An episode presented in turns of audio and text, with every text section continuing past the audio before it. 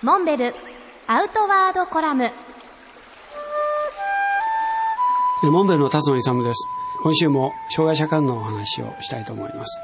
障害者にカヌーを教えるという日本で初めての試みをスタートすることになりました。実はカヌーというのは腕で漕ぐように一見考えられがちですけれどもそうではなくって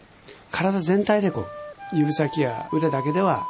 すぐに疲れてしまうわけですね。ですから体全体で漕がなければならないということを言うわけですけれども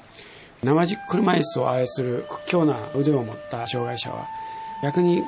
腕だけで漕ごうとするわけですね。ですから体全体で漕ぐっていうことの大切さを言うんですけどなかなか理解できない。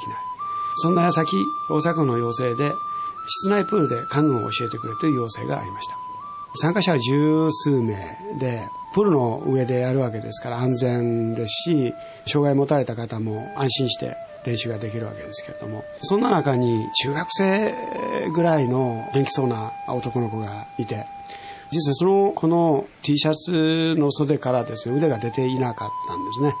いわゆるサリドマイドっていう病気でその彼がカヌーに乗りたいと。こういうことなんですね。僕は一瞬どうしようかなと思いました。というのも足はしっかりしていても腕がない。でこの子供にどうやってカヌーを教えようかと。とりあえず彼にボートの上に乗ってもらってパドルっていう、まあ、漕ぐ道具があるけれどもどういうふうにしたらいいと思う？彼に尋ねました。彼は顎の下にパドルのシャフトを挟んでもらえませんかっていうからそこへあの挟んでみたわけですね。そうするとうまい具合にですね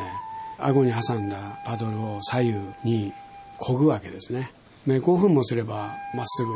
そして左右、まあ、結構思うように船が進んでいくわけです。その姿を見てですね体全体でカヌーを漕がなかったその障害者立派な体格の男性なんですけど彼がまた大きい声で辰野さんがその体全体で漕げっていう意味が分かった。というのは腕のない子供は腕がないために体全体で漕ぐしか漕げないっていう。その姿を見て体全体でカヌーっていうのは漕がなければならないということをその子供から教えられたというわけですね。これはまた僕も鳥肌が立つ思いがしました。